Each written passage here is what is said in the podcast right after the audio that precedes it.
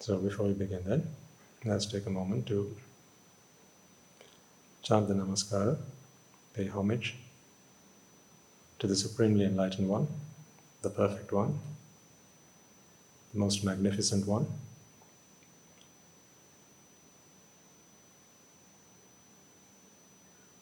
And continue with the sermon from there on. නමෝ තස්ස භගවතෝ අරහතෝ සම්මා සම්බුද්දස්ස.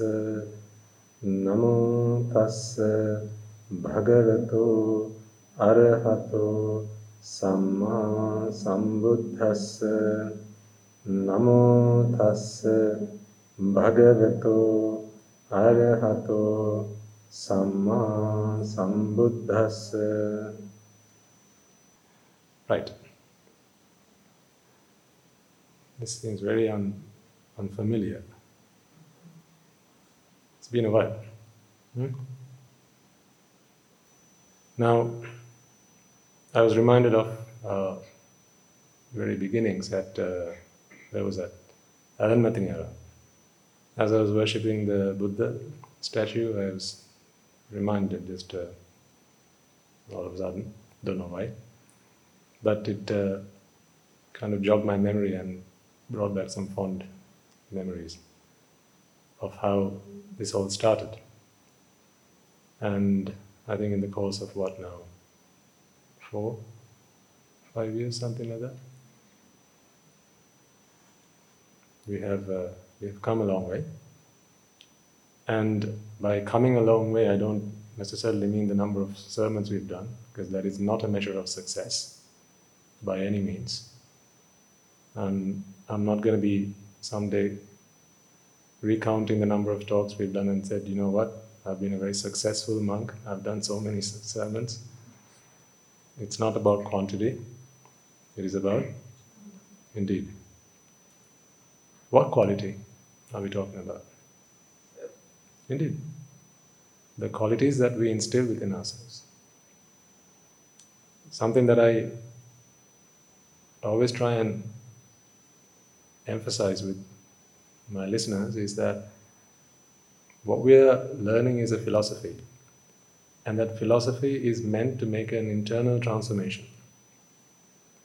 Now, this might sound really absurd or maybe very abstract to everyday coming and going, but the I think once this begins to happen within you, then you begin to understand what I'm what I've been going on about that transformation, once it starts to happen, you will know what it is that I've, I've been talking about. Because I know that, you know, I've been, as a young boy, I've been, I was listening to Dhamma sermons, you know, online and in person and meditation retreats and all that good stuff. But I can't say anything really happened internally. Now, I'm not going to say that was the fault of whoever was doing the sermons. I think I just wasn't prepared for that. I wasn't ready for that. I just didn't have the, I just didn't have what it takes for that, you know, spark to ignite within me. And perhaps it is down to merits, partly. Perhaps it's down to coming across the right teacher. Right? It's all about Sasara Ganudenu and all that good stuff. Right? This samsaric transactions that we bring forth and uh, you know whatever the environment wasn't ready for me to begin to feel the way I do today. And that's quite all right because I, I feel there will be some among you for whom that change may have begun already, and there will be some for whom that is yet to come. Therefore, the question is how do you know if this is the right thing? Because there are so many out there. You know, like mushrooms, they just keep popping, right? Every other channel you find on YouTube is one where someone wants to share with you, might not necessarily mean, mean Buddhism or be Buddhism, it will be some kind of philosophy. What they believe is right, and you know, everyone has a right to free speech. So, you know, provided what they're saying is not going to be detrimental to human uh, humans and their existence and you know social harmony and all that good stuff, you know, it doesn't matter. Provided someone takes the effort to share a message that harbors harmony, compassion, coexistence, uh, you know, there's absolutely nothing wrong with it, And people should do more of that. Enough of the hate speech and more of the love, care, affection, sharing, caring. Right? I think we need more of that. But how do you know that we are what we say we are? Because our motto is exclusively for aspirants of Nibbana. So, how do you know that this is somewhere where you will be exposed to Nibbana? This is where this is somewhere you will be able to understand it. How do you know that? To understand that, you need to understand what Nibbana is. That's when you know you found what you've been looking for. The thing is, most of the time, and it's true for anything, if you don't know what you're looking for, right, you can complete that sentence. If you don't know what you're looking for, how do you know when you found it? It can be staring at you in the face, and you still wouldn't know. Right? So, first of all, we need to understand what Nibbana is. Nibbana can mean several things to people. For some, Nibbana is, people could say that it's, uh, it's the ability to focus your mind on one thing. Some people will think that that is what Nibbana is. Others will think that it is a teaching of the Buddha for people to live together happily and merrily and cheerfully. Because they say, you know, the Buddha was a, an ambassador of uh, human virtues and values, and you know, sometimes people think he was much like Mahatma Gandhi. You know, you can't fault them for that because, you know, they're not saying that Buddha was like Hitler, right? So Mahatma Gandhi symbolizes, you know, tolerance and uh, non-violence, and you know, when you look at the Buddha's life, you will see aspects of that quite a bit.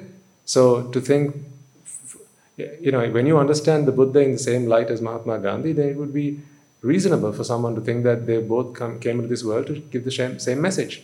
Then there'll be others who think, well, there have been lots of philosophers or religious leaders who've come into this world, and they've established various religions, and the Buddha was someone like that, and he came into this world and he established Buddhism. Now, like we have Christianity, like we have Islam, we have Buddhism, Hinduism, right? So that was his purpose. And while I don't believe it's my duty to debate any of that, I'm, I, there's a personal journey on which I came. So I can only share with you what I feel, what I believe, and my personal journey, and, and hope that some of that may be of relevance to you. I don't say that you should all walk the same path as I did, but I feel it is my duty to share with you what I have found as the path to happiness. I, I, I keep going on about this one word, happiness, and those of you who've been listening to these talks will know that's the one thing I go, keep going on about, like beating a dead horse Happiness, happiness, happiness, happiness, that's all I'm after. Because the truth is, as my teacher always reminds me, people in this world, they're not after wealth. Would you believe it? They're not after wealth. They're not after property. They're not after titles. They're not after respect, fame. They're not after any of those things. What they're after is happiness. Would you agree with me? Yeah.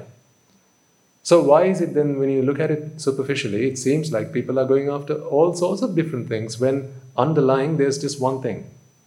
It's because they believe that is the path to happiness. So, now that tells us then that they're all means to an end. What end? Happiness. You see, just look at yourselves in the mirror and you'll see, and I can, as I can see from here, you wear your hair differently. Do you know that? Some of you have short hair. Some of you have long hair. Hmm? Some of you have curly hair. Some have no hair. Yeah? Look at me. I used to have that. But it didn't make much difference after I shaved. what little hair I had was not, not a lot more than I do now. Right? And uh, so these are what you can see right now. Think about the way you dress. I mean, today, as you've come to the temple, there's a certain attire that you would have come in, but you know, if you go to a party, if you stay at home, go out, you know, you'll dress yourself differently. And sometimes that difference is what you're after as well. Think about the cars you drive. Think about your homes. Among you will be friends. Right? And you know that that person's home is different to mine. The way they like to decorate, inside and outside. The places that people like to go. This is one thing I you know, shared with you right at the start of this. When I started to think about what some of these differences are, why is it that one guy goes to holiday in one country when natives of that country leave that country and go to another country on holiday? Makes absolutely no sense, does it? If Singapore is where everyone should be going on holiday, then what do the Singaporeans do? Isn't that right? So, when we begin to ask ourselves, why is it that people do these things? And why should we ask this question? Because we have nothing better to do? No, because we are after happiness. Are you all in agreement that that is the one thing that you need? If you if somehow I could give you the formula, the magic formula of happiness, will you stop asking me for things? Huh? If I gave you the magic formula for happiness, will you then at least then stop going to restaurants, try out different you know types of food, and you know go traveling and go to the you know to the, the boutiques and you know buy stuff and you know do all sorts of things. You know pick up new hobbies and watch films. You must agree that all of this is for one reason, right? Happiness. Buddha's ambition of coming to this world was that. He is not a religious leader. Let's get that straight. He did not come into this world to establish a religion. Recently, I had the good fortune of talking to a fine young gentleman, and I was explaining to him, sir, because he wants to come and spend some time with us as an anagarika, a, a brief stay, but I, I explained to him, because his, his folks are a little bit concerned that perhaps he might decide to stay for good. yes, sadhu. If that does happen, right? What I explained to him is, Sir, what you see as a difference between you and I, you know, you're in, he was dressed in white, full hair of head. You see a stark difference between you and I. I'm in a robe, I have no hair on my head, I eat in an alms bowl, you eat on a plate. Please don't think that the Buddha's purpose of coming into this world was to establish that. That is not what Buddhism is. That is a religion. The only reason I'm dressed in a robe right now, and believe you me, the only reason I'm in a robe right now is because that is what I'm supposed to do. I don't care. And I don't mean any disrespect by saying that. I couldn't say this in Sinhala. Trust me. if I did, I would be doing sermons from then on. Fortunately, we don't have many English speaking friends. Okay?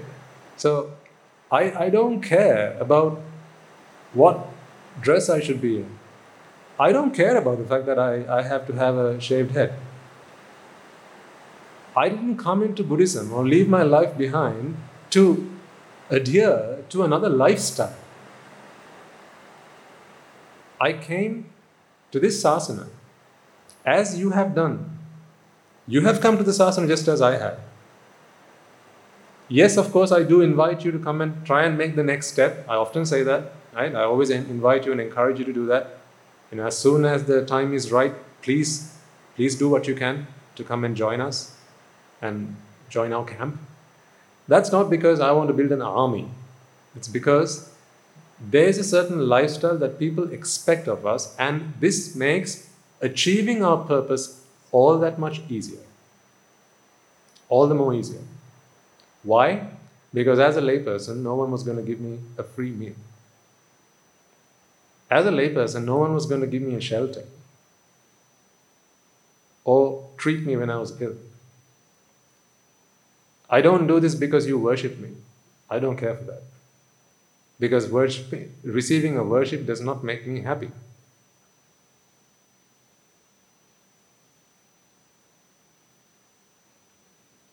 It's not because, you know, it's not because I receive anything from someone that I have come here. The only reason I'm in a robe today is because I want one purpose and I'm willing to do anything that takes me there as soon as possible. And I know that this also is a means to that end. I have not become a monk to always remain a monk. I don't ever want to become a monk again. Can you believe that coming from a monk? Did you say that loud? No, no, so say that again. yes, I'll say that again. I don't ever want to become a monk again. To be honest, I don't ever want to become anyone again. That is why I became a monk. Become a monk is not the external transformation.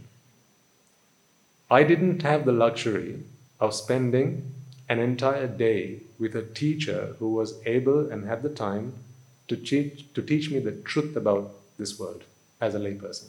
Because as a layperson, I had lots of duties and obligations and responsibilities. And yes, I might have been one of the first people to come across Deshagatuma many years ago, but even that, I only got to talk to him once a week. That wasn't enough. Then we exchanged phone numbers, and he used to ring me, uh, you know, every other day, and we used to have chats on the way to on my commute. He used to ring me and give me advice, and I used to ask him questions. Right? That wasn't enough either. Because the more I listened to it, the more I realized, you know, this is what I'm after. The purpose of my pursuit was always the same, as I was trying to, share, try to share with you in last week's talk. It's not the object of the pursuit that is important, it's the purpose of the pursuit. The things that we just talked about a moment ago, these are all objects that people pursue wealth, riches, car, you know, men, women, wives, husbands, children, travel, all those things. These are objects of pursuit because they believe that it leads them to their purpose. And the shame of it is, it seems that way. None of you are fools. You're all intelligent people. The reason that you've been following this life as you have been doing in your, in your lay lives is because you were absolutely convinced. Correct me if I'm wrong. You were 100% convinced that whatever you were up to was going to give you happiness. No? Yes. You would have done it otherwise. I, I'm not prepared to think that you are fools. I'm prepared to think that you're ignorant, but I'm not prepared to think that you're fools. That is why, when shown the truth, you're willing to consider, and if it makes sense to you, accept it. You know what? This is the same thing you've been doing throughout your lives. That's why you don't do what you did when you were six years old when you're 60. Back when you were a child, you played with toys. Do you still do that? Yes, but they're bigger toys now. That's why back then you used to play with dolls. Do you do that now? Yes, only they're alive now.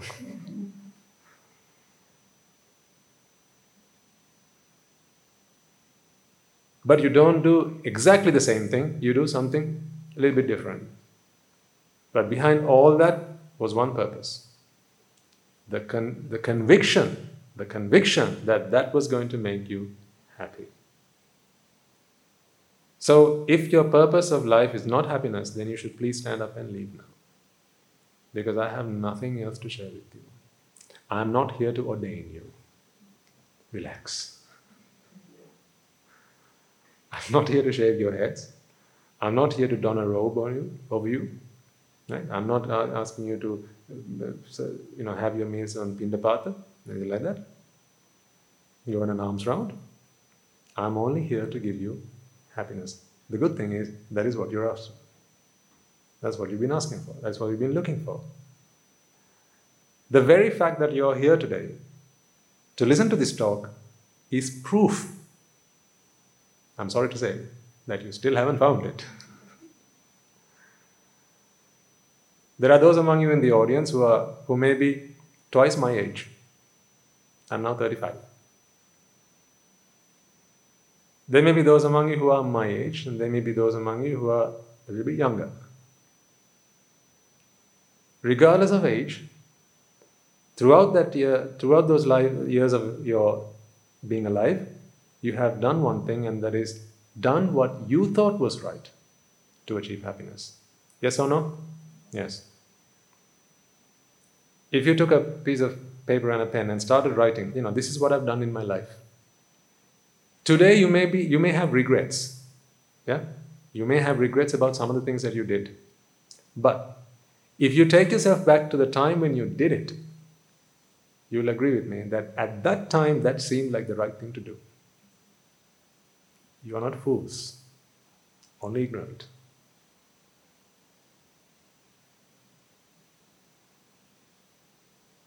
At that time, it felt like the right thing to do. This is the same reason why you're here right now, because now it feels like this is the right thing to do.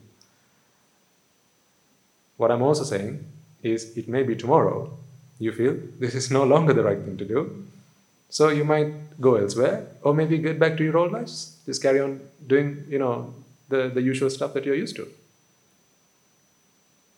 Am I not okay with that? What can I do? I can't put a gun to your head and say, do this. No, they'd lock me up. I can't beat you. I can't beat this into you. Because it doesn't work like that. People say that we brainwash people. Oh, how little do they know about Buddhist philosophy? you cannot be brainwashed to accept this truth. It's impossible. How can I brainwash you to accept the truth? I can brainwash someone to accept something that is a lie, but I can't brainwash you to accept the truth. Isn't that so? Yeah.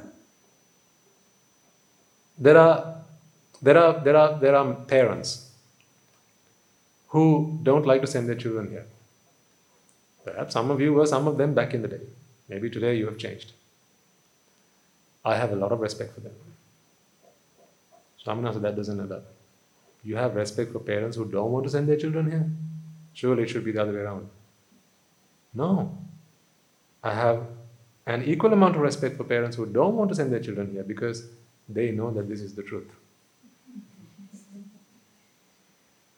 That's why they don't want to send them here. because they know that their child is not a fool. They know that their child is only ignorant. So, when presented with the facts, when presented with the truth, you cannot help yourself from accepting the truth. It's not something I force on you. I just give you the truth. If it is the truth, it seems like the truth, take it. If not, ignore it and continue to be ignorant. Some might think that I'm ignorant. There are people who ask this question of us. Swaminathan, what's wrong with you? I mean, you know, did you not have a good life? Money problems, Swaminansa. Or was it love problems. Relationship issues, Swaminathan. What was it? What was it? What, what took you here? What brought you here? So they think that I'm ignorant. So what do I do? Beat the ignorance out of them? No. See, this is the this is both a blessing and a curse. As I tried to explain to you in one, either last week's or the weeks before talk, the thing with ignorance is when you have it, you don't know you have it. Yes, thank you. You you'll, you, you'll always know what you know is right. If it's the truth, then you are a wise man. If it's not the truth, then you are an ignorant man. But you will never know that you are ignorant. Because you're not going to hold something as true when you fully well know that it is not true. It is impossible. If you know that this is a fan, you can keep chanting day and night, every day, all day long, that this is something else. But inside you know, no, this is a fan. You cannot convince yourself otherwise. I want to try and, what I'm trying to tell you, folks, is this is what I love about Buddhist philosophy. It is such a free philosophy. There's nothing you have to do. Because there are no have tos here. There are no musts. There are no shoulds. There is, if you do this, you will get this. If you don't do it, you won't get this. What you do is what you get. It's just cause and effect. When there's a philosophy of cause and effect, who must follow it? Hmm? No one.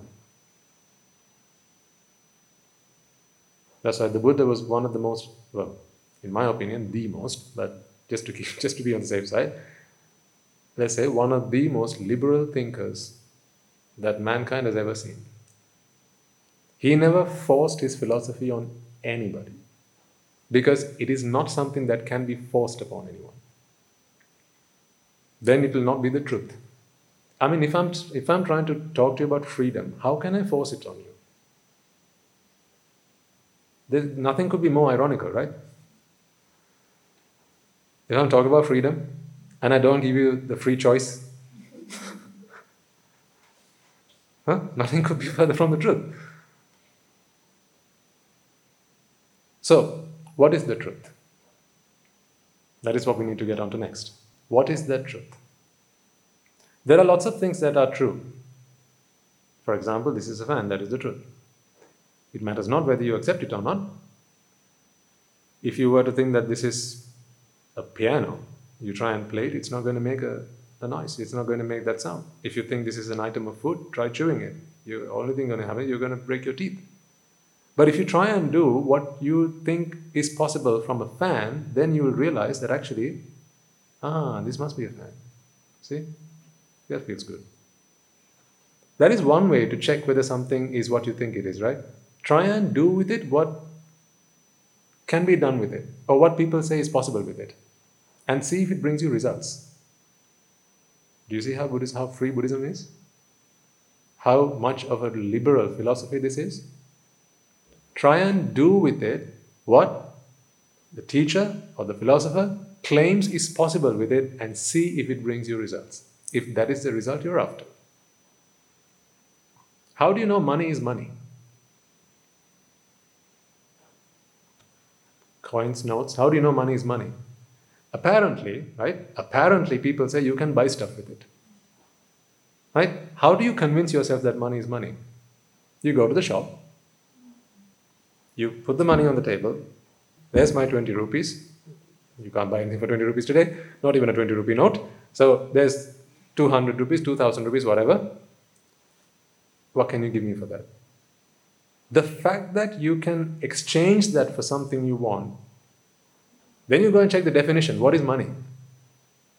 There'll be a textbook definition of that, right? It's, uh, it's something that can be used to exchange value.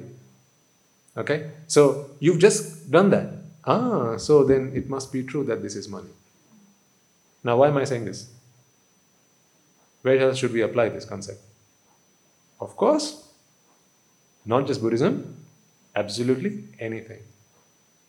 Think about the things that you've done in your lives, which you accepted were paths to happiness, and ask yourself the question in doing them, did you achieve it? So then you don't need to ask me, Swaminatha. The things that I have been doing, are they the right things to do if it is happiness that I'm after?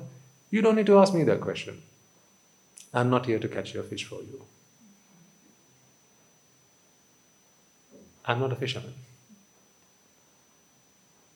But I'd like to share with you how to catch your own fish. So then it does not matter if you don't come tomorrow. Because it is not my objective to bring as many people as possible and fill this hall up. I'd much rather you didn't come. With no disrespect to anyone. Because then I have to shave. Ask our Swami Masters. I only shave the day before a sermon.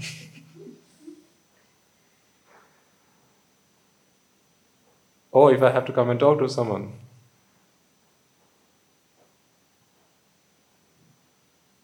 then I have to come down uh, and leave my the kuti and come down and you know.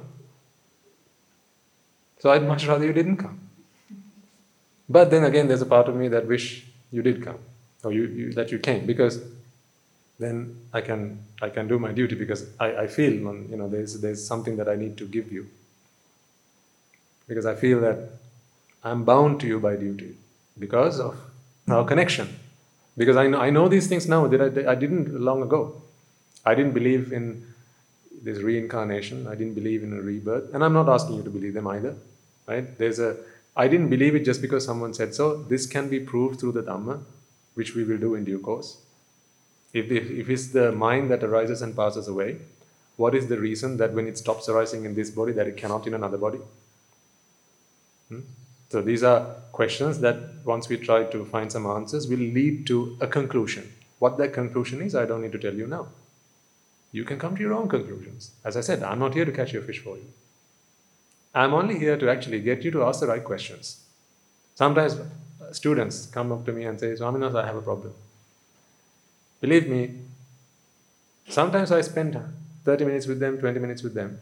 At the end of that, they walk away saying, I found the answer. And you know what? All I did was ask questions. Why do you think this is the way it is? And they give me an answer. But what about that one? Why do you think that is the way it is? Then they give me an answer. Now, what you said now does not tally with what you said earlier. So, why do you, why do you think there's a mismatch? Again, another question. All I've asked is what, why, when, how, who, right? which. Open questions, yeah and they find their own answers. That is the method of Buddhism. In fact, that is a scientific method. So, what is the truth? As I said, a lot of things can be true. There are conventional truths and there are absolute truths. I'm not interested in making that distinction just yet. Conventional truths are truths that help us to live a comfortable life while we are alive. Right?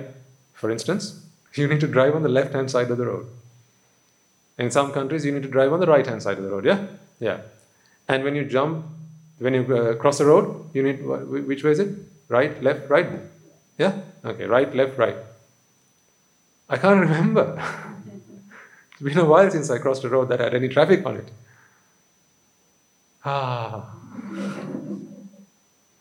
How I wish the same for you. I'm teasing you. I'm wicked like that. so, you know, those are conventional truths. Those conventional truths, if we adhere to and abide by, we can live a comfortable life without getting into all sorts of problems, without spending a precious life in hospital. Yeah?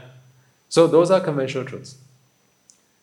There are also other truths which enable us to achieve our purpose of pursuit. Those are the absolute truths. Why are they referred to as absolute truths? Let me answer that question. It's because it is the thing that absolutely everyone's looking for. Not everyone's going to be interested in which side of the road you drive,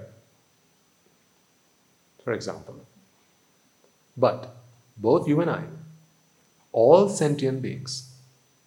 Be they, be they beings you can see, beings you cannot see, whether they exist or not, right? Be, be, they, be it a man or a, a woman, a child or an adult, matters not. Absolutely everyone is after one thing, and that is how do I achieve happiness? Therefore, the path to happiness and that which keeps you from achieving that happiness, whatever those factors are, these are the things that are contained within an absolute reality, an absolute truth. So the Buddha teaches what he calls the absolute reality, the absolute truth, and it talks about the things that truly exist. The Buddha's teaching is that we are all by default actually happy. In fact, that in itself should give you a sigh of relief. Can I ask you a question? First, I want you to think of the answer before you spurt it out. Are you happy? Or how are you these days? Okay, so think about the answer because you'll have lots of different answers. How are you doing these days? A very common response to that question is trying to be happy. Actually, if you take the Sinhala version of that, it, it, it's more common. Right? Trying to be happy. Or actually, if I translated it word for word, it would be something like that.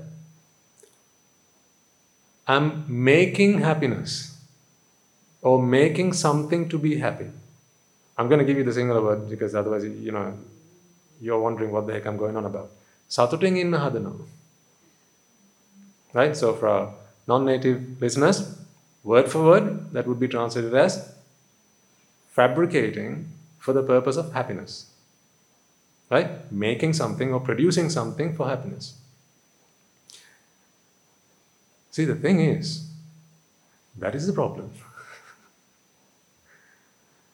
the problem is, you're trying to be happy.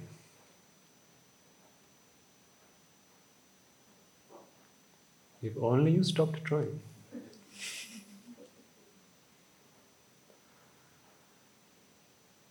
If only you stopped trying, you would be happy. Now, that's why I say this is with you. It's been there throughout your lives, throughout your existence. It's, the answer has always been with you. Happiness has always been with you. It's just that you didn't know it was with you, therefore you went looking for it. What happens when you sometimes wear your glasses on your forehead? Where are those glasses? Huh? So you know what I'm talking about, right? Especially those who, who are like me. Those who you wear your glasses on your head and you go looking for them. Some of you may have spent minutes to hours, maybe even half a day looking for your glasses.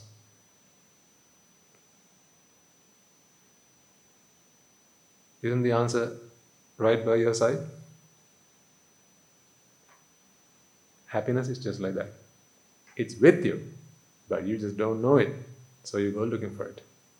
All the things you do, trying to look for happiness, searching for happiness, on the quest for that happiness is exactly what you need to stop doing, and you will achieve happiness. Now you'll have a question for me.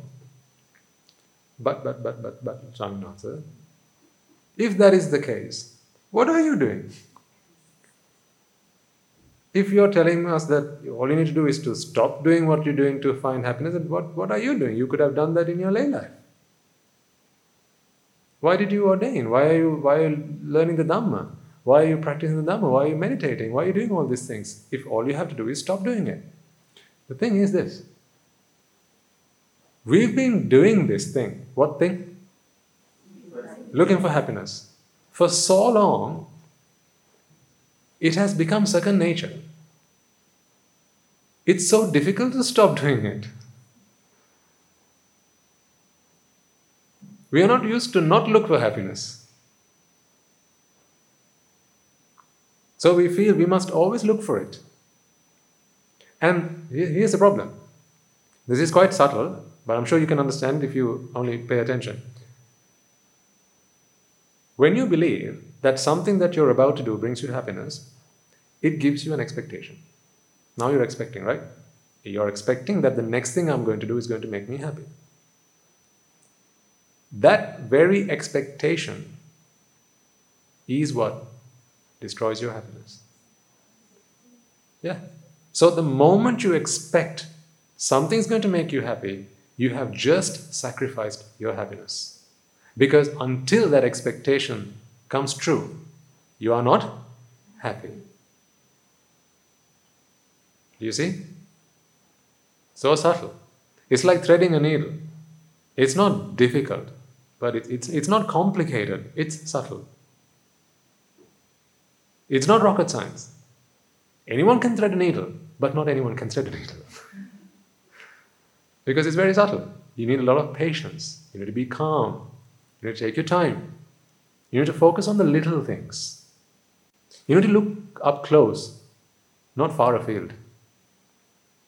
There's a lot of introspection, looking on the inside, looking closer to you. Closer to home is where the answer is, not out in, a, out in the field. But where do people keep exploring? Outside. So much so that they're not, in, they're not happy with this planet now. They want to look for answers outside this planet. Outside this solar system. You know, every other day we get some news about astronomers and uh, they, you know, they've discovered something new, and you know, the next next big project where they're going to be spending millions and billions is to find out whether life exists on those planets. It's not whether life exists or not that these people are after, they're after happiness.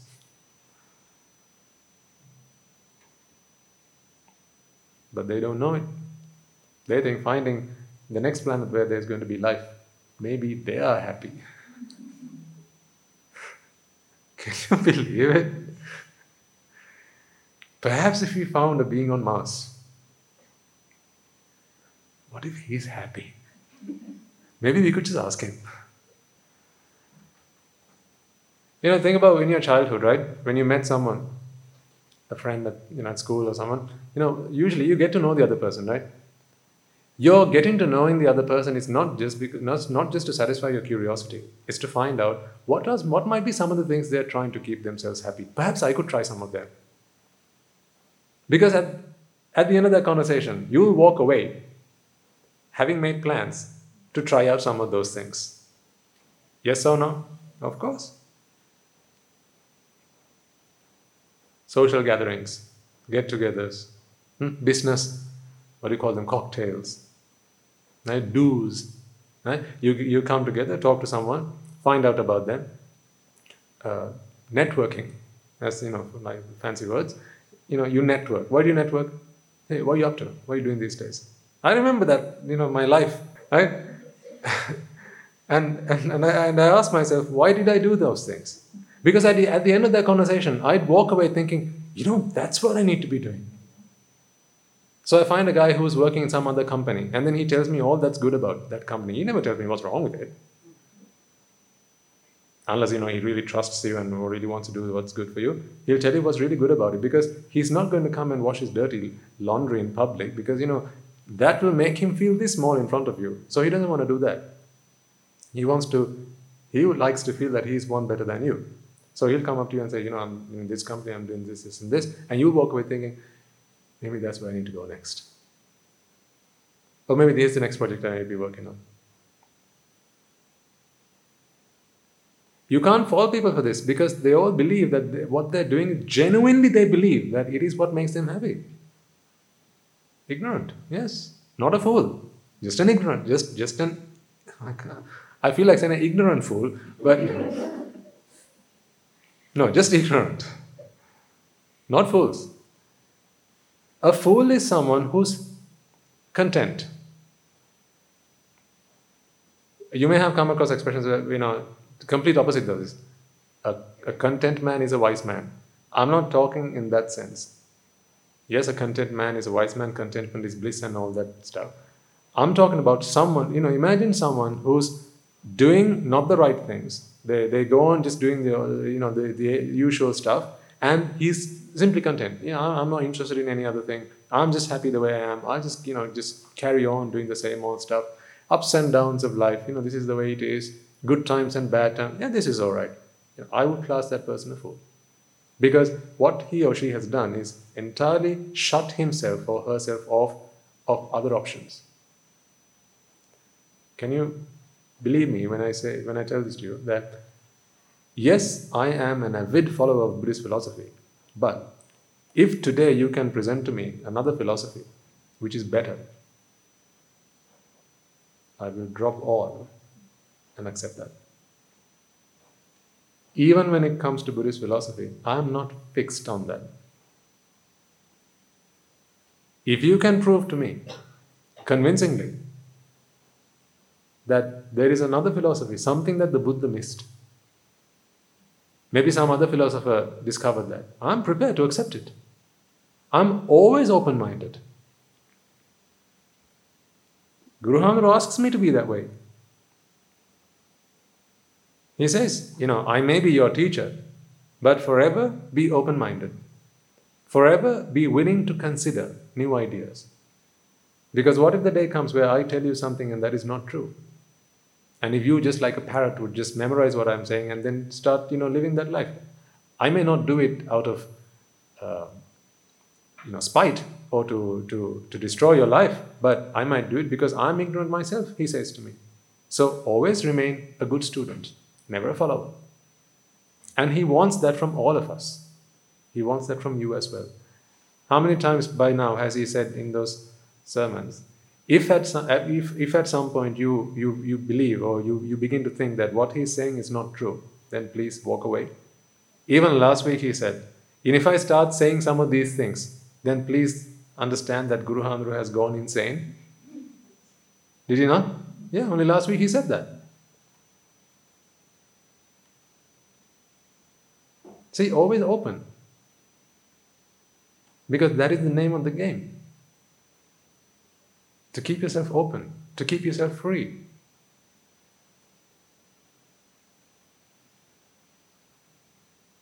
So, truth. There are conventional truths and there are absolute truths. Absolute truths are truths that we all, all of us, absolutely need because that is the purpose of our pursuit.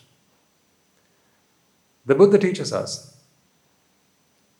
that we are by default happy, and it is the things that we do to try and be happy that takes away our happiness, that puts us into suffering. If I were to tell you that those flowers are the next best thing and you need to have them, you know, in your homes, you know, get some of them. They're they're just lovely. They're wonderful. They smell so sweet.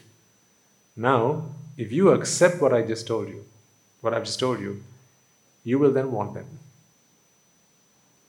You were happy until now. Until I said those words to you, until you accepted those words, you were happy. And now I've just said, you know, if you got those flowers, you'd be happy. Now you can't rest until you've gotten them. Therefore, you go and now you have to start this motor. Now you have to start yourself up, ignite yourself, right? How can I find those flowers? Where can I get them from? Now you'll have to come and ask me. So I'm say, where can I find them? And if I'm not ready to speak to you, then you have to come begging me. I'm giving you pointers, right? Think about where else you've gone begging for, for happiness. Please, please, please, please, please make me happy. Shame on you.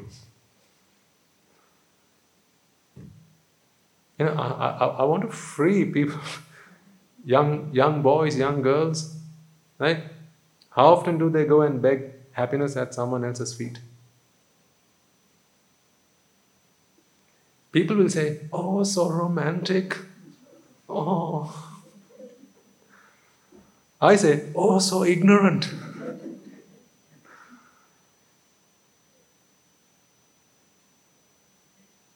Everywhere I look, all I see is evidence that this is just madness.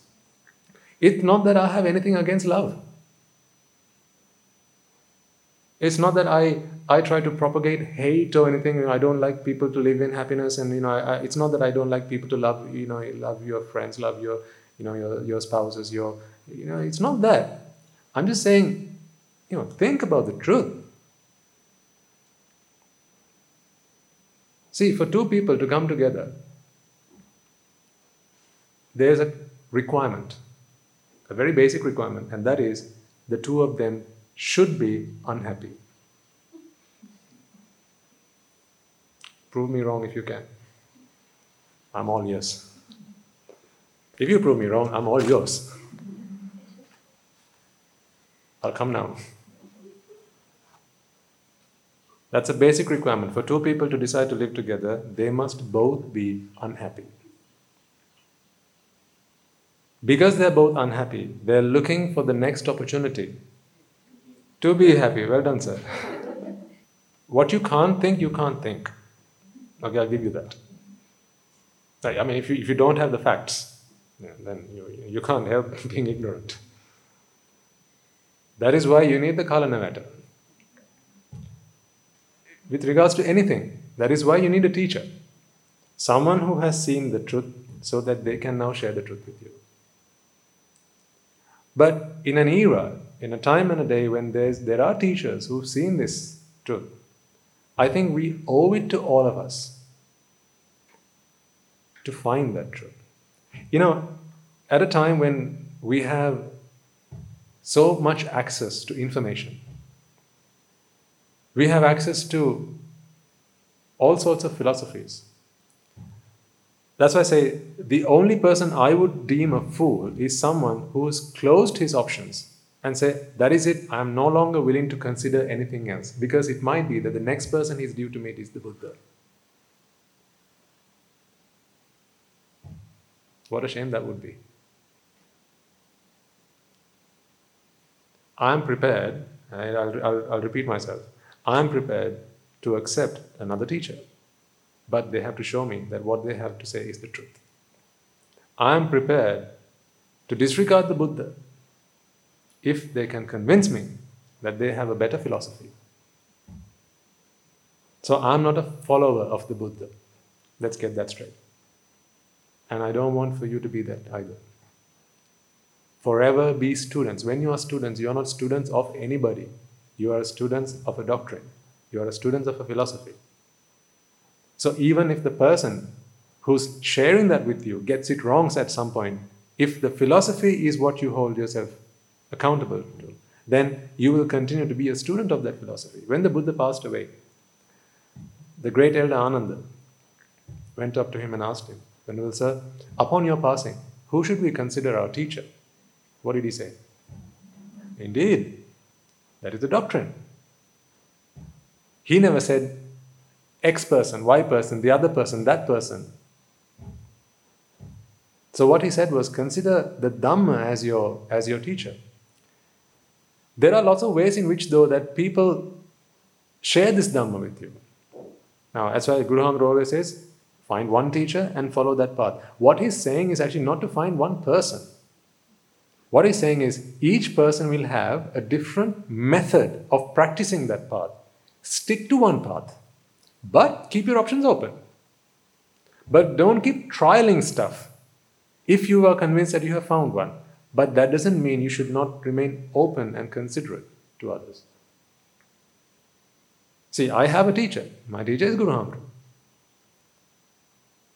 But if someone could come and convince me that there's a better way of doing this, and it's not this way, I'm willing to consider it.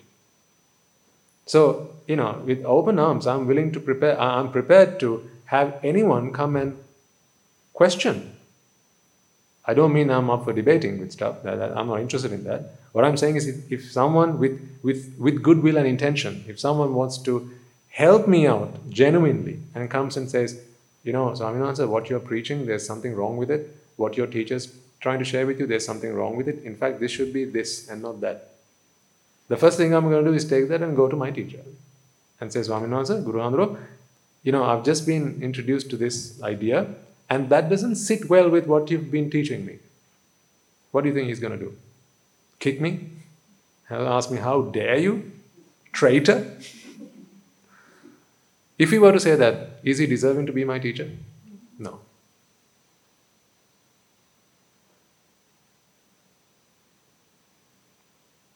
I'm not looking for a shepherd because I'm not a sheep.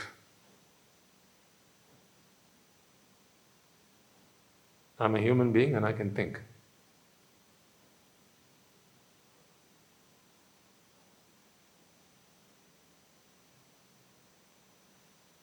So, going back to that boy and girl,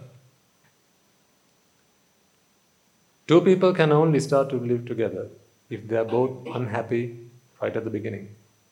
And as a fine gentleman just said, and they for, forever will be. but how is that so? Don't just take it because I say so. Because a guy goes and goes and asks or begs the girl, please make me happy. You know, at her feet, that is what she what that is what he says. Please make me happy. Why does the girl say okay? yes, because she wants the same, doesn't she? She'll ask a question though before he, she says okay, before she gives her, uh, her consent. If I say yes, will you? And let's get that list out. Shopping list. Because I went to the last shop and they didn't have some of this. Might you have? Right, let's take some of those things. Right, will you give me this? I will. Will you give me that? I will. Will you give me this? I'll try. Hmm. Come back tomorrow. If they say yes, yes, yes, yes, yes, yes, yes, after they've tried a few options, you know, the closest fit, they say, yes, I will. But you need to understand that this is a transaction.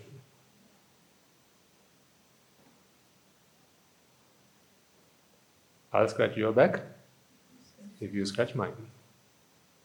Meaning, they weren't happy to begin with. Someone who's happy doesn't need another person in their life to make them happy. So, for someone to say, Come to me and I will make you happy, is an absolute fallacy. Why does he say, Come to me then? If he's got happiness, why is he asking someone to come into his life?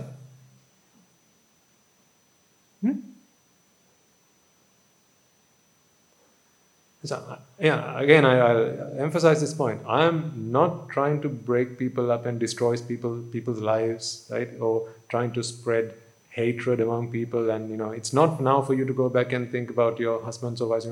You! You cheated me! You said you were going to make me happy. And you were lying all along. This is not for that. Remember, they didn't do it intentionally because they thought that was the right thing to do. They sacrificed a part of their life for you because you were willing to sacrifice a part of your life for them. So it made sense, didn't it? If you have something that I've got and I've got something that you want, sorry, if you have something that I want and I have something that you want, well, let's, let's why not we come together and we share. You can make me happy and I can make you happy. In economics, we call that business. That's okay. I mean, we don't need to try and stop all that now. What we need to do is to understand that. Philosophy is to understand. Convention is to live by. So, even if you did understand what, i what I'm sharing, then you are as yet so fortunate to be unmarried, right? And you are planning on getting married, then I, I say, you know, that's fine. Go ahead. It's fine. But please go into that knowing what you're stepping yourself into, getting yourself into. Because that way, your happiness cannot be taken from you. I'm not here to advocate either marriage or not getting married or anything like that. I'm an advocate of happiness. That is what I want to be known. When I'm done and gone, I don't want you to be thinking, you know, Swaminathan preached and he stopped me from getting married or he broke my marriage. No, no, no, no, no. Let, let, me, let me get it on the record. That is not my purpose. That is not what I'm here for. That is not what I want to do. All I want you to do is to empower yourselves so that your happiness cannot be touched. It is not dependent on someone else, it cannot be taken from you. Be that your, be that your husband, your wife, your children, your parents, your colleagues, your boss, your servants, anyone, not even I. Don't let me make you unhappy. I wouldn't want to, but why do you trust me?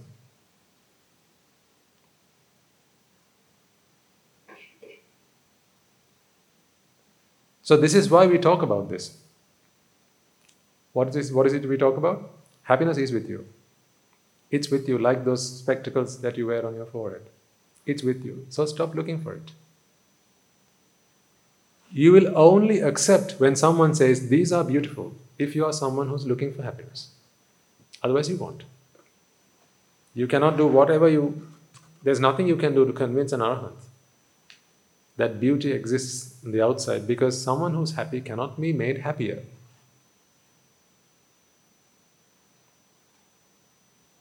You can't send him on a rat race. You can't send him on a pursuit of happiness because he's already achieved it. You can't tease him.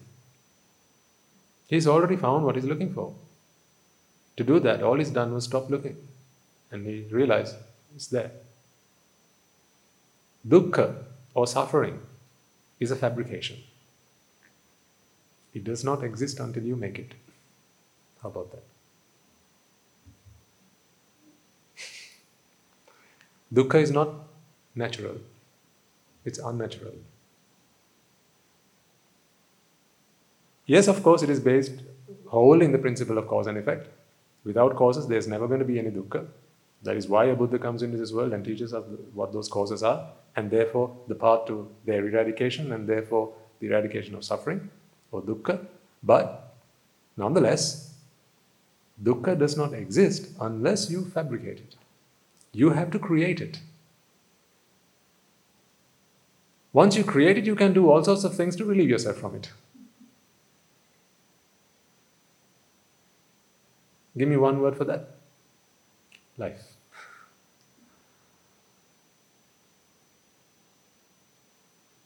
One word for that is life. First, create something that does not exist, or in other words, light a fire and do everything you can to put it out.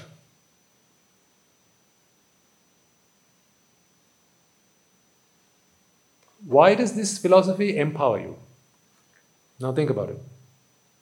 If this is what Buddhist philosophy is about, how is it that this can this knowledge can empower you? Because it makes you independent on other things, other people, other entities, even divine entities. You even become independent of the teacher at, at one point. Once you understand this, you are independent. Because the Dhamma or your understanding becomes your teacher. Therefore, you are no longer bound to me.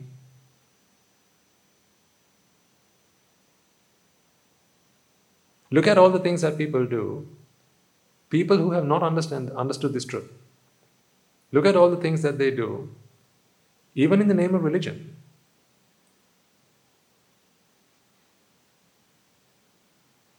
I'm not mocking them. Please don't misunderstand me. I'm not mocking them. I'm simply saying, look at them. In the name of happiness, they believe that they need to make someone else happy so that in turn they can be made happy. They believe that someone else holds the key to their happiness. Forever they will be dependent.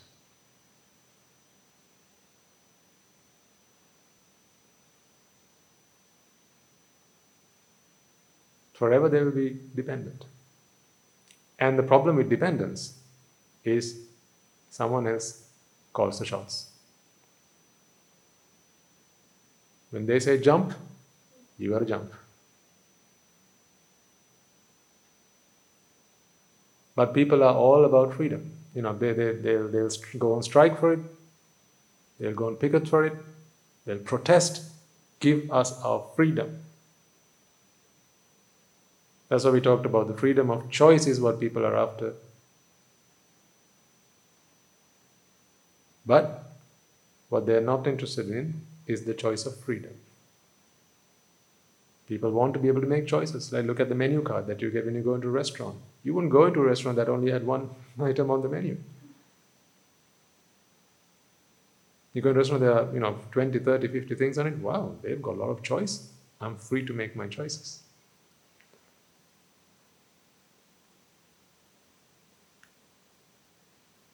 so much so that we don't like people restricting us to choices. We don't like people limiting our choices. We want to be able to make lots of choices, or at least have lots of options to make our choices. But which one of those is the choice of freedom? The only choice of freedom can be the truth. The truth is the choice of freedom.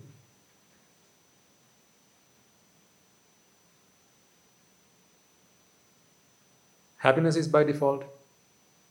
Only thing you can do is to destroy your happiness completely by fabricating suffering.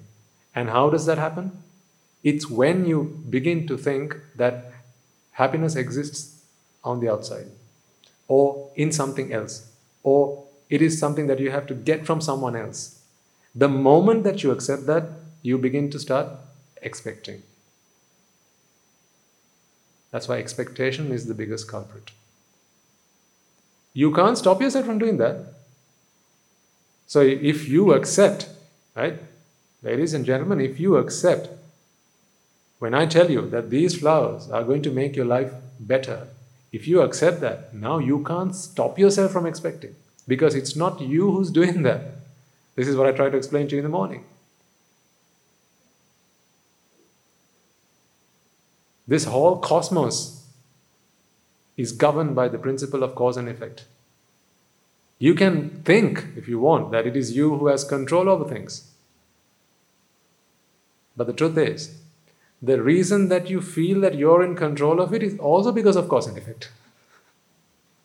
How about that? You know, as I was trying to explain in the morning, that this is a, a feeling, right? This is a a, perception that you have that you are an entity who's in control of things. Do you know the reason why that, that, that feeling comes into being?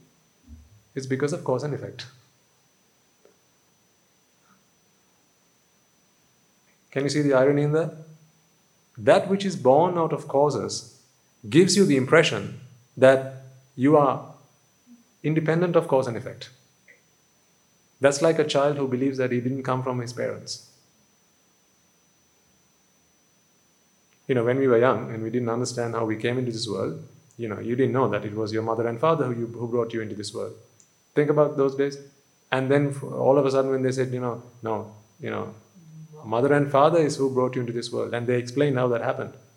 You know, that, that's when it, it clicked. Ah, okay, so that's how new life is born. The thing with this, this feeling of a self that you have this, this feeling of a, of a self that you have, this perception of a self that you have, is it only happens because of cause and effect. So to think that I am independent of cause and effect is complete madness.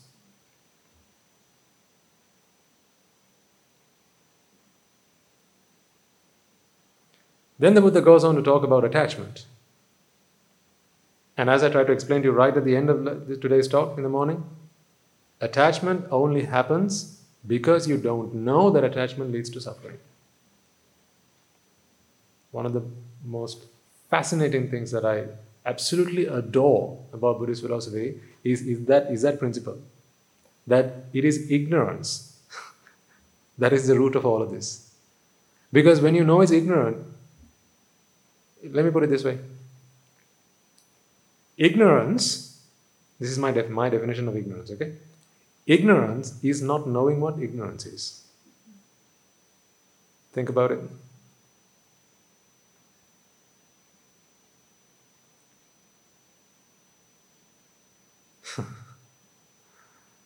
That's like a riddle, isn't it?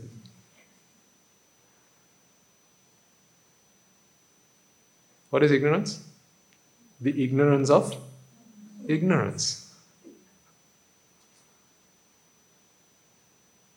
Because someone who understands what ignorance is is no longer ignorant. What is the cause of suffering? The immediate cause? Attachment. What causes attachment? Ignorance. Now you know that. Are you ignorant?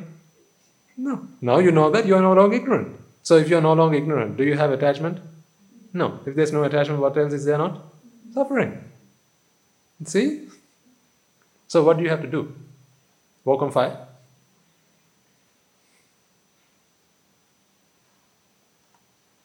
Hang yourself on hooks? Go once a year to India? Or go around the Bodhi tree? I'm not saying there are bad things to do. Do them, it's fine. They'll give you merits, they'll earn you merits. If you do it with good intention. Devotion, respect, and all that are good stuff, right? I respect my teacher.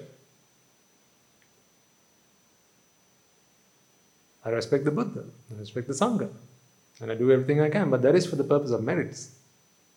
But Nibbana is wholly based in wisdom. And what is wisdom? Knowledge, right knowledge. That's why the Buddha says the path of Nibbana begins with Sammaditthi. Once you have embarked on that journey, you cannot be stopped because you can't not think about what you know. You can't not know what you know. No? How can you not know what you know?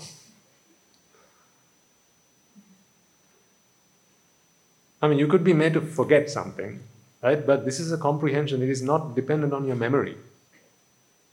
Understanding of the truth is not something that is based on memory. You may forget the words for it. So once you've understood the Four Noble Truths, you may forget that they are called the Four Noble Truths. You may forget the word anicca. You may forget the word dukkha. You may forget the word anatta. You may forget the word attachment, desire, nibbana. You might even forget all those words. But they're just words to describe what you understand. That understanding, that cannot be taken from you.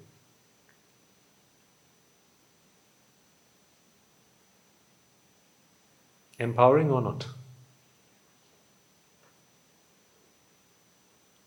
Totally.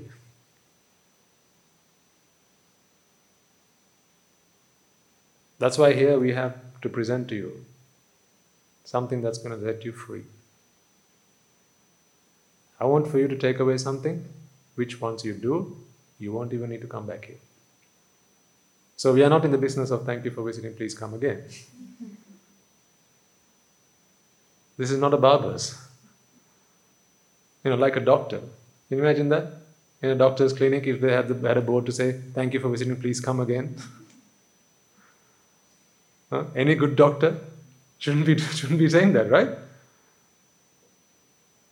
I'm the best doctor in the world, my patients keep coming back.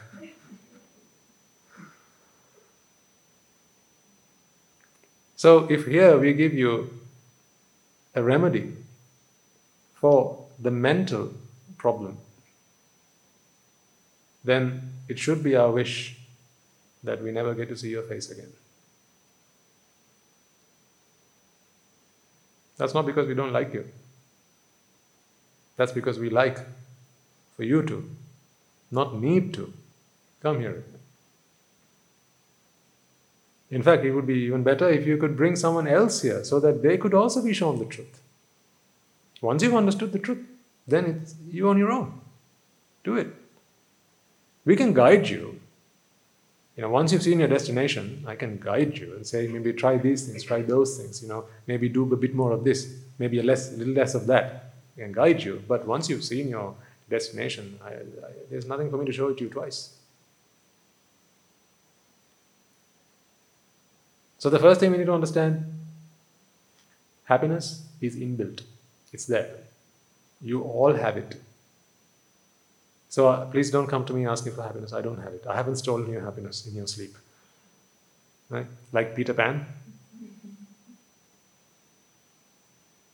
you don't need to come to Tinseltown looking for it. It's not in Jetavanaram Vihara. Right? Your happiness is with you. All I'm trying to show you is it's there. Look. See, it's there. Stop trying to look for it. Stop going after it. And you can't stop it just like that until you understand the truth. That truth is what I'm trying to share with you. So, this is a bit of a preamble as to what we are here about, because we have some new visitors today as well. That's good. So, I'm, trying to share with you this is what we're after. Attachment is a cause of suffering. That attachment you cannot stop from happening with inside your mind because attachment is a function of the mind. It's something that the mind does. Okay? It's a function of the mind. And that attachment cannot be stopped if there are causes that cause it to happen, that lead to it. And what are those causes? The expectation or the belief that your happiness is on the outside. That happiness has to be made, that it has to be produced, that it has to be it's an, it is an artificial thing that you have to go and you know you have to go shopping for it. Sure, should you stop going sh- shopping? No, do your shopping. Because I don't have answers for the physical problems that you have. Your hunger, you need to go shopping for that. For shelter, you need to go shopping for that. If you're physically ill, you need to go shopping for that. But if you're looking for mental happiness, don't go shopping for that. It's with you.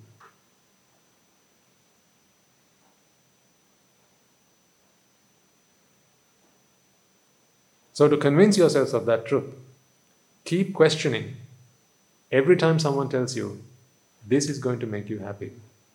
When, when someone comes up to you, like a, a door to door salesman, right? Do you believe everything and anything they say? Hmm? Oh, good morning, madam. Look what I have for you today. Huh? Or say, uh, you know, they come up to me and say, Good morning, sir. Look what I have for you. These are the finest hairbrushes that you can buy in the market. I have no need for it. Right? Even if they said they had something that I have a need for, you know, any person with any you know, modicum of intelligence will, will, will, will question you know, when they are giving a marketing pitch, when they are given a marketing pitch, right? A sales pitch. You'll always question that. Is this the truth? Can I, can I accept this as true? Just because someone's got a smile on their face, don't think they're happy. Remember that as a lesson for life. Just because someone's got a smile on their face, don't think they're happy. There are lots of people who've got a smile on their face, but they're not happy.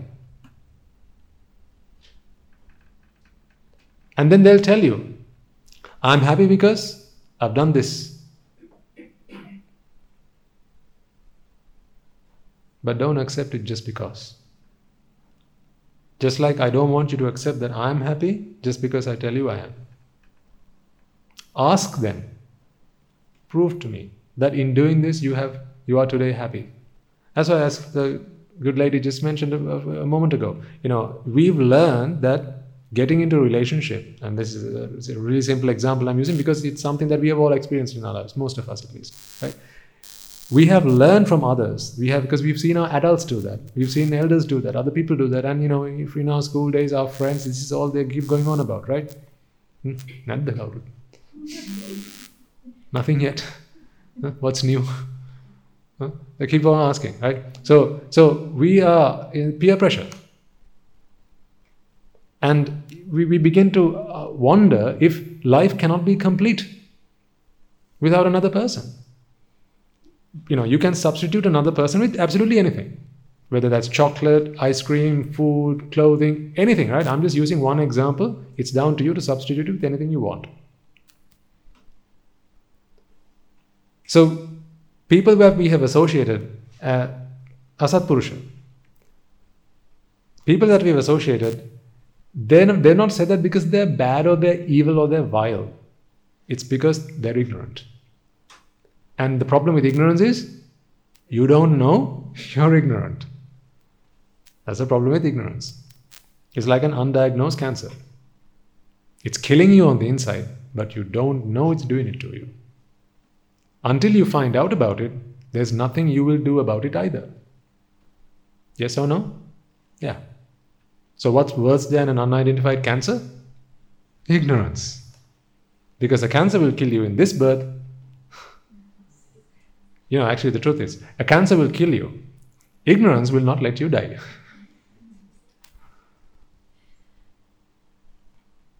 Agreed? Yeah. So, which one is more ominous? It's ignorance. Like, say, for example, you've lied about something, right? And then you feel guilty about it. Mm, shouldn't have lied. Say, but you know, but but you know, in the circumstances, you know, in the circumstances, there was no other choice. So you know, I didn't do it with bad intention either. You know, it it was all right. It was all right. Yeah, it was all right. Actually, it was all right. I did the right thing. Yes, that was not a lie, therefore. Tell me you've never done that. Am I the only one who's ever who's lived on this planet?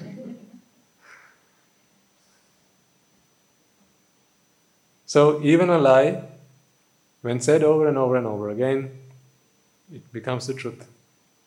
So when 10 people tell you something is true, you will accept it. And the problem is, no one said otherwise.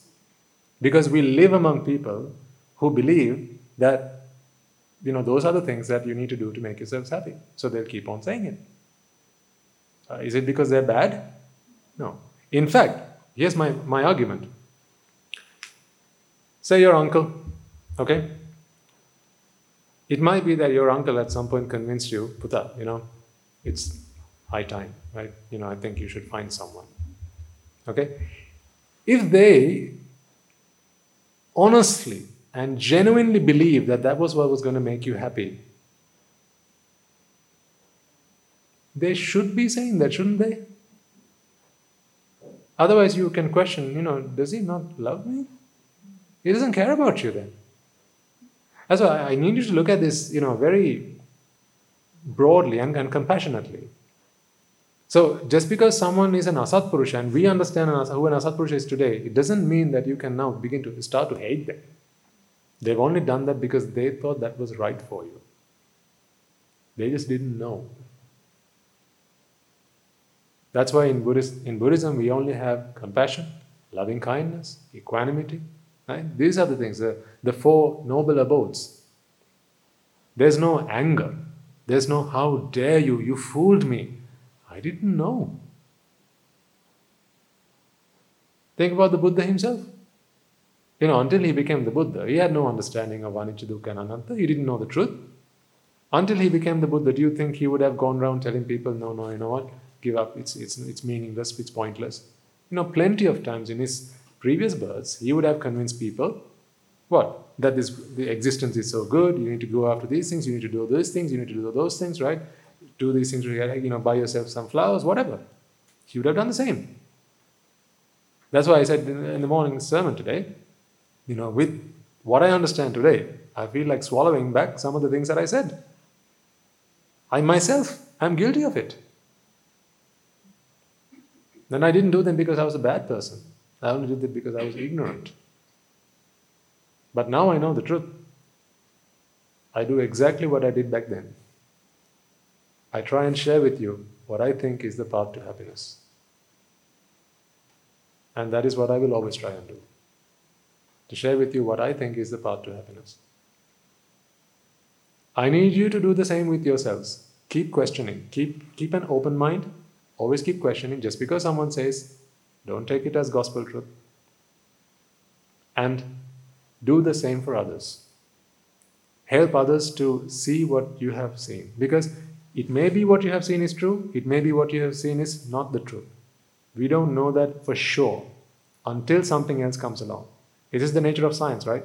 Science is only true until it is proven false. Yeah? They said at one point that the uh, indivisible particle was the atom. Who was that? Rutherford, if I remember right. And then some other guy came along and said, no, no, no, no, it's not those. Now you have protons, neutrons, electrons, and so on. Then they said, no, no, no, it's not that. You have quarks. And then uh, again, sometimes they put, actually, you know, it's all energy.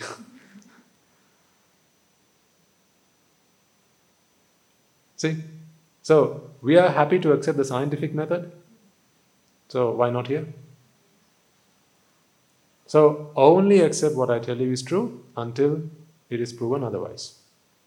But until, as far as long as you understand or you accept that this is the truth, do what you need to do to follow this path. So don't wait until one fine day you are uh, presented with the absolute truth that you know is unquestionable. That day is never going to come. Because even if the Buddha were to come and preach to you today, I say keep your options open. Because how do you know that is the Buddha? You only know you are a Buddha when you become one. So you know you are an Arahant when you become one. You understand, you know you have understood the truth when you have understood the truth. The problem with ignorance is also the same. You don't know when you're ignorant. So it may be that you're still ignorant, and so am I. But that is not for us to lose faith in everything. Because just because, you know, think about any other situation in life, what you accept as true for the time being, you will you will do that, won't you? And the same with Buddhist philosophy. Please keep your options open. If someone else comes and says, no, this is not what you need to be doing something else, keep your options open. But don't convert and don't stick to this either. Always be open, always be free.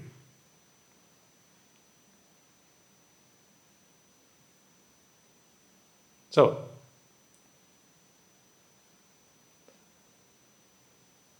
I need to conclude for today. In conclusion, I wanted to share with you a few thoughts. First, I'm not here to bestow upon you religion. Therefore, you can bring along your friends who are not of the Buddhist faith. And we have, from time to time, visitors who come to us. We just give them the truth. Take it Oh? or leave it. If it doesn't work today, come back tomorrow. This is all about freedom of choice. And more importantly, the choice of the choice of freedom. Therefore, please come with an open mind. Always have your questions with you and try and find answers to them. Be considerate always to other ideas, to new ideas, to fresh ideas. That way, you are never disadvantaging yourself because the next person you might meet could be the Buddha, the actual Buddha, the Supreme Buddha. Right? And you would be shooting yourself in the foot if you were to think, no, that's it, you know, I'm done, I don't need anyone else to come and correct me, because you might be completely wrong, because that is the nature of ignorance. Yeah, that's the nature of ignorance. You don't know you're ignorant. And Make it your life's purpose to find the purpose of your pursuit, not the object of your pursuit. Remember that. Please understand that anything and everything you're doing in your day to day existence are simply pursuits for one purpose.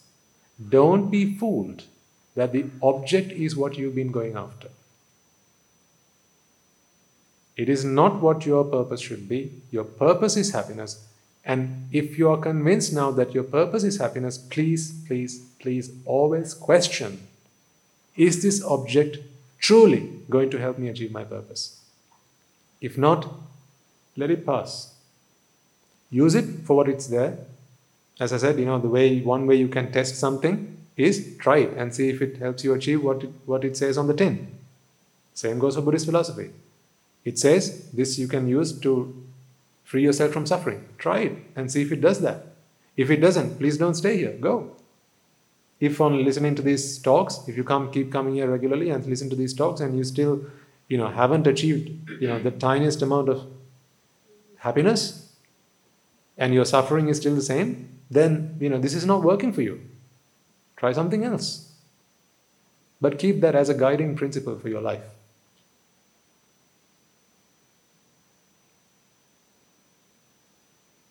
And then I told you that suffering is a fabrication, happiness is yours, it's just there, it's right where you are. You don't need to go anywhere for it. But if you accept someone's word, a word of an Asat Purusha, is it because they're bad? No, only because they're ignorant, because they think they're doing what is right. Right? So you need actually you need to you need to be grateful to them for that. They're only doing that because they think it's the right thing. Right? Imagine someone who knows that this is the right, the right thing for them and the right thing for you, but they won't tell you about it. You won't hang around people like that. Hypocrites. So that's why I say, you know, it's not down to you to now go and hate your parents. Because my parents said, you know, earn money and go and do jobs and, you know, go and travel places and get married. How dare they? No, no, no, no, no. They said that to you because they thought that was what was going to make them happy, because they thought that was what made them happy. So they kept on encouraging you. You know, try this, try that, maybe try this, maybe try the other, maybe try changing your course, maybe get married to someone else, try getting a divorce, whatever. You know, they did whatever they, they thought was right, and they, they, they advise you do the same, only because they thought that was the right thing to do. So actually, we should be grateful to all of them. In fact, anyone and everyone who's come into our life has given us a reason for them, for us to be grateful to them. You know Devadatta, right? Are you not grateful? It is because of Devadatta today you have the Buddha. No Devadatta, no Buddha. So if that can be said for Devadatta, then it can be said for anyone who's come into your lives. The best of friends and the worst of enemies should not really be considered enemies. They've all come into your lives and given you something to learn from, to take from.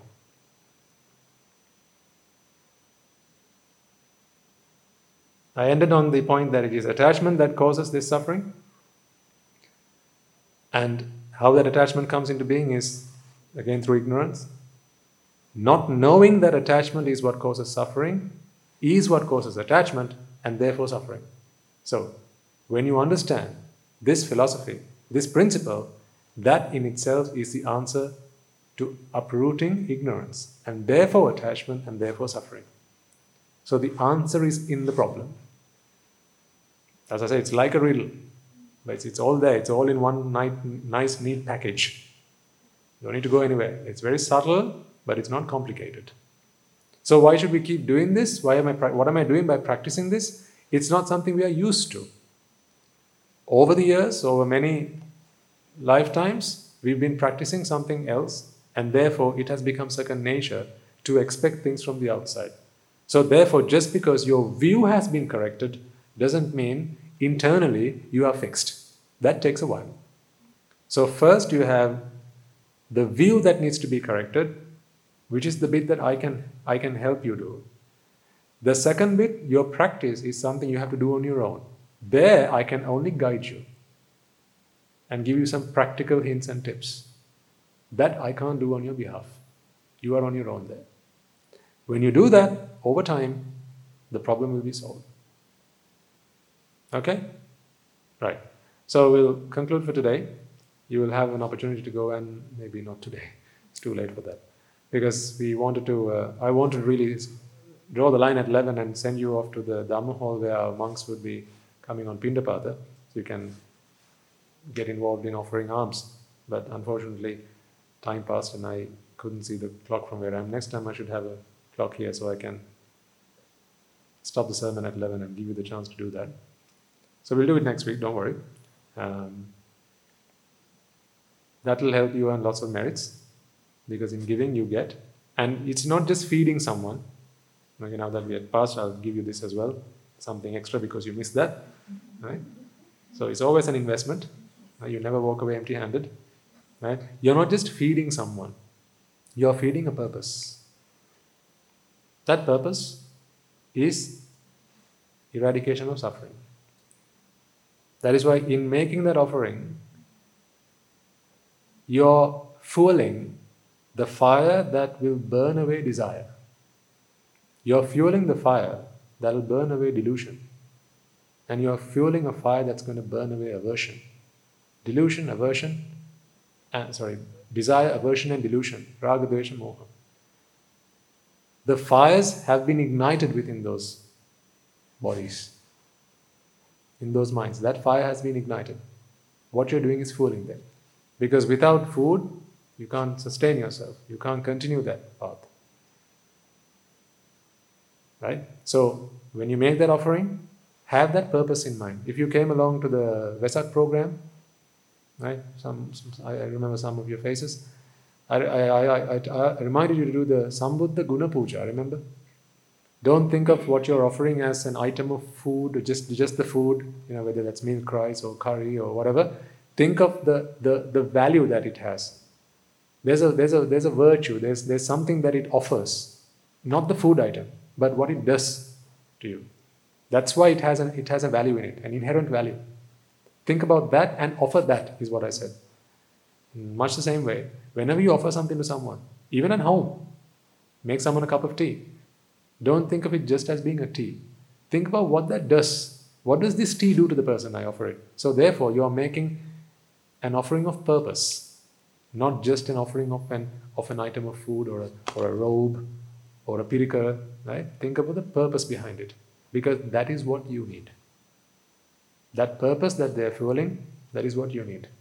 So, what you give is therefore what you shall get. Okay? All right. Let's take a moment then to transfer the merits and we will bring the sermon to a close for today.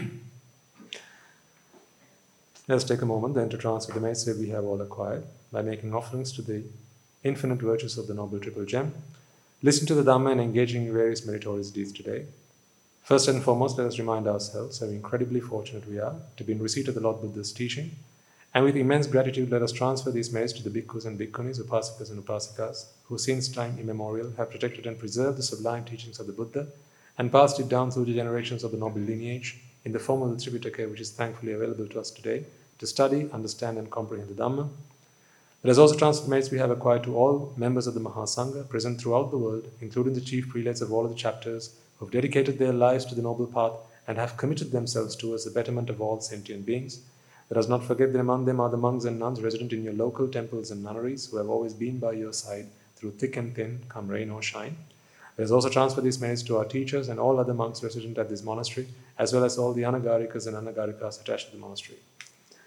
Let us take a moment to transfer these merits and express our gratitude to those who make great efforts to disseminate the teachings of the Buddha, be that by transliterating these talks, sharing them out with others, or inviting others to join them. And may, through the power of these merits, if any of them have been born in the woeful plane, redeem themselves and be born in the blissful plane. May, through the power of these merits, they abstain from the unmeritorious deeds, fulfill the meritorious deeds, fulfill the noble eightfold path, and attain the supreme bliss of Nibbana. Sadhu, sadhu, sadhu. Us also transfer we have acquired to our devotees, friends of the monastery, who, for the sake of merits, continue to sustain the Mahasangha. This includes everyone from those of you who have contributed to the construction of the monastery, to those of you who provide the Mahasangha with shelter, alms, robes, and medicines, as well as those of you who have passed on their know how and continue to extend their well wishes. May, through the power of these merits, they abstain from the unmeritorious deeds, fulfill the meritorious deeds, fulfill the noble eightfold path, and attain the supreme bliss of Nibbana. Sadhu, sadhu, sadhu. Let us also take a moment to transfer merits to our mothers, fathers, husbands, wives, brothers, sisters, sons, and daughters, grandparents, uncles, aunts, cousins, nephews, and nieces, our elders, friends, and acquaintances, employers and employees, and to all those who helped us, supported us, assisted us in any way, shape, or form. And by the power of these merits, may they be healed of any physical and mental ailments and overcome any obstacles to their spiritual progress. May they abstain from the unmeritorious deeds, fulfill the meritorious deeds, fulfill the noble eightfold path, and attain the supreme bliss of Nibbana. Sadhu, sadhu, sadhu.